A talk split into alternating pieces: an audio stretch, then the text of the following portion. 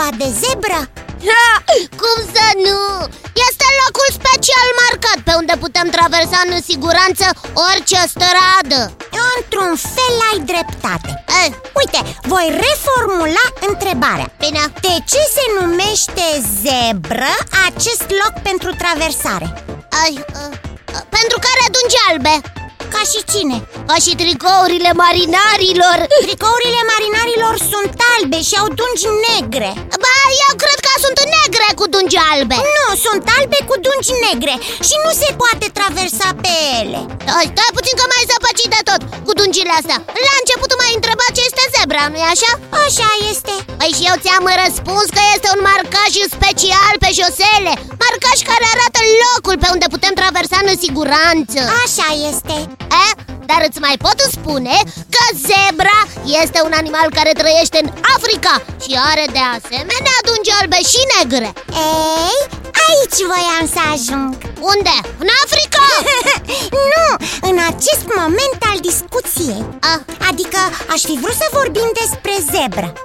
Este ora Zimitot și eu aș vrea să vorbim despre zebră, cu atât mai mult cu cât și copiii i-au scris lui Zimi și l-au rugat să le vorbească despre aceste animaluțe. Păi de ce nu ai spus asta de la început? Nimic mai simplu, Zimitot. Drăbiții, percepție, ca de obicei.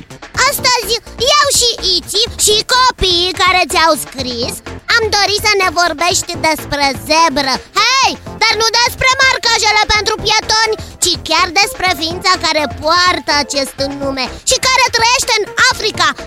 Că știu eu, crezi că se poate? În mod sigur, Biții, am inițiat deja secvența de căutare, iar rezultatele au fost deja stocate. Când sunteți gata, pot începe expunerea datelor. Suntem gata! Poți începe! Istoria acestor neamuri ale cailor, echide, ai căror strămoși au apărut în urmă cu aproape 50 de milioane de ani în Eocen, pe continentul nord-american, este nu numai interesantă, dar și plină de semnificații. Ce este Eocen? O eră, Iții, o porțiune de timp din istoria veche a Terei, mai exact o epocă din Paleogen. Prefer să notez că strămoșii acestor neamuri ale cailor au apărut acum 50 de milioane de ani. Pe toți asteroizii a trecut ceva vreme de atunci. Zebrele sunt considerate drept cei mai vechi reprezentanți ai genului Equus, care este la originea unor animale cu forme și aspecte variate, precum asinii sau caii sălbatici. Și unde au apărut pentru prima dată? În ce loc sau în ce regiuni? Strămoșii îndepărtați ai cailor și zebrelor au trăit atât în Eurasia cât și în America, Iții. Și arătau la fel ca în ziua de azi? Nu, Iții. Aș putea spune chiar că nu semănau deloc. Erau animale de dimensiunile unei vulpi actuale. Ei! Aveau membrele anterioare terminate cu 4 degete acoperite cu copite, iar cele posterioare numai cu 3 degete. Trăiau în zone împădurite și se hrăneau cu lăstarii tufișurilor.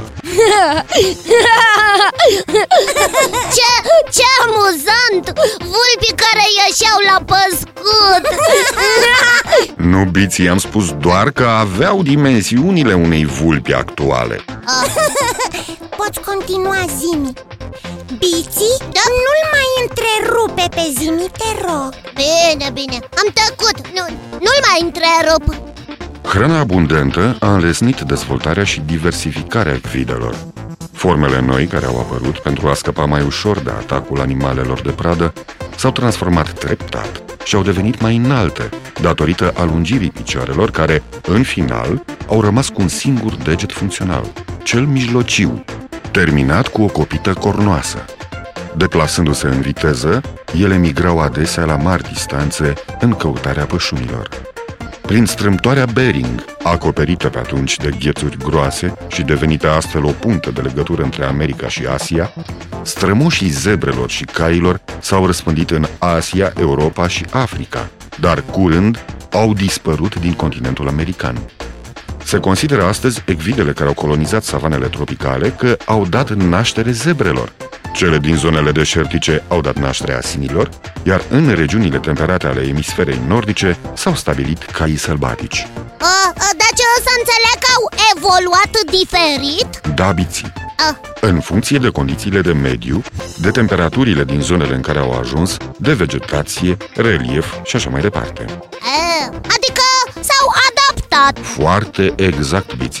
Este vorba despre evoluție și adaptare. Atunci înseamnă că și dungile zebrelor sunt tot o adaptare? Da, Iții. Evoluția și-a spus cuvântul și în cazul dungilor zebrelor. Romanii, de pildă, le numeau cai tigri, tocmai din cauza acestor dungi. Probabil le ajută să se camufleze în vegetația din savană. Nu chiar așa, Biții. Mai degrabă le ajută să se camufleze între ele. Este foarte dificil să identifici o singură zebră într-o mare de dungi. Acest lucru derutează eventualii prădători. Acum am înțeles. Stai, am și notat? De fapt, biologii nu au găsit încă nicio explicație privind rolul dungilor. Desigur, una de plin acceptată, dar au formulat câteva ipoteze. Una dintre acestea susține că dungile acționează ca elemente de dezagregare a formei. Ele, dungile, deformează silueta în mișcarea animalului, împiedicând prădătorii să repereze o anumită zebră în mijlocul turmei. Este adevărat că și numărarea zebrelor dintr-un grup este mult mai dificilă decât numărarea antilopelor, de exemplu, sau a altor animale cu culori mult mai puțin vizibile în savană. Altă ipoteză afirmă că prezența dungilor înlesnește recunoașterea indivizilor între ei. Dar cum așa? Uite așa, Biții, pentru că așezarea dungilor este diferită de la o zebră la alta. Serios? Am putea spune că dungile zebrelor sunt ca amprentele oamenilor, adică diferite de la individ la individ. Și nu poți găsi două zebre care să aibă dungile dispuse în același mod. Aha! Acum am înțeles! Are dreptate, Zimitot! Și eu am încercat odată să număr zebrele pe care le-am văzut la televizor. Și mi-a fost aproape imposibil. Îmi ciucau numai dungulițe prin fața ochilor. Nici chiar cu ajutorul vizorului meu nu am reușit. Îmi pare rău că trebuie să vă întrerup discuția, dar va trebui să mă retrag pentru reîncărcarea acumulatorilor. Nu-i nimic, Zimi, acum am lămurit cu zebrele, te poți retrage liniștit. Adevărul este că ar mai fi multe date de spus despre aceste animale, dar poate data viitoare. Acum trebuie să vă spun la revedere, Iții, la revedere, Biții, la revedere și vouă, copii. Și nu uitați că aștept în continuare întrebările voastre pe adresa zimitotcoadaluimaimutaizibitii.ro. Încă o dată, la revedere! La revedere, Zimitot! Iții, o să-mi iau un tricou cu dungi albe și negre. Cu dungi negre și albe? Ba nu, albe și negre. Este tricou negru cu dungi albe.